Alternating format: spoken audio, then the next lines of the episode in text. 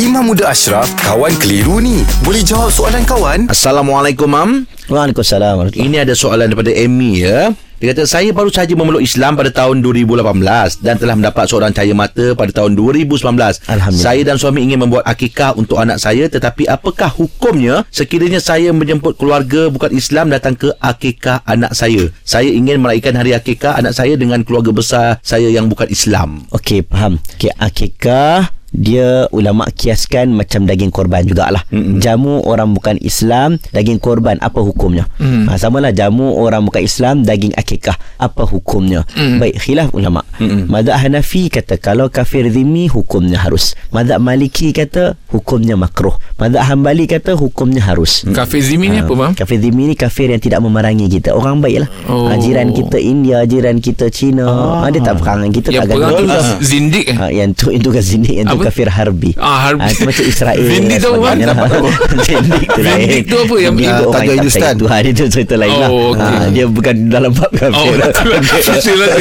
Tapi tak percaya Tuhan tu zindik lah. itu zanadik orang etis ha, sebagainya. Apa zanadik? Ha, ha. zindik. Lebih kurang lah. Eh. Apa zanadik? Zanadik tu lain.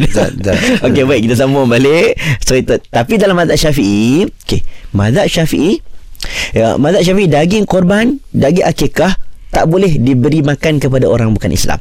Mazhab Syafi'i. Sebab mazhab Syafi'i anggap bila kita sembelih niat takarrub kepada Allah, hmm. niat mendekatkan diri kepada Allah, maka hukumnya tidak boleh. Itu boleh dalam eh? mazhab Syafi'i. Sebab itu dalam mazhab Syafi'i dia bagi solusi. Apabila kita nak buat akikah, bila kita nak buat korban, kita panggil tetamu non muslim datang, kita jamu dengan daging yang lain. Oh, Ah, bukan daging akikah, bukan daging korban akikah, tu, bukan eh? daging korban. Cuma ada ulama contohnya uh, Dr. Zulkifli Bakri, uh, mufti wilayah, dia kata tengok keadaan, tengok masalah. Ha, masalah masalah maksudnya contohnya dalam satu kampung uh, ada jiran sebelah rumah saja dah buat korban daging-daging tak ada dah. Ha, jadi jiran tu pula memang selalu aktiviti masjid dia akan datang dia memang tolong kita dia buat semua. okey. Ha, dia kata harus. Tetapi kalau jiran yang jauh, orang yang tak perlu kita bagi, ramai lagi orang Islam yang susah, ramai orang miskin, jamu orang miskin.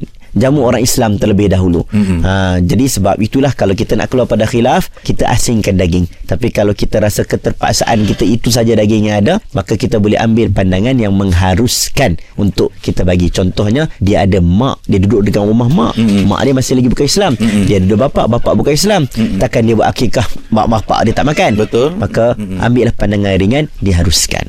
Okey. Terima kasih, Mam. Alhamdulillah. Selesai satu kekeliruan. Anda pun mesti ada soalan kan? Hantarkan sebarang persoalan dan kekeliruan anda ke Sina.my sekarang. Kawan Tanya Ustaz Jawab dibawakan oleh Telekom Siti Khadijah. Dah beli jiwa yang tersayang? Hadiahkan produk SK dan peluang menang Toyota Yaris dan macam-macam lagi. Kunjungi butik SK atau layari sitikadijah.com. Siti Khadijah, lambang cinta abadi.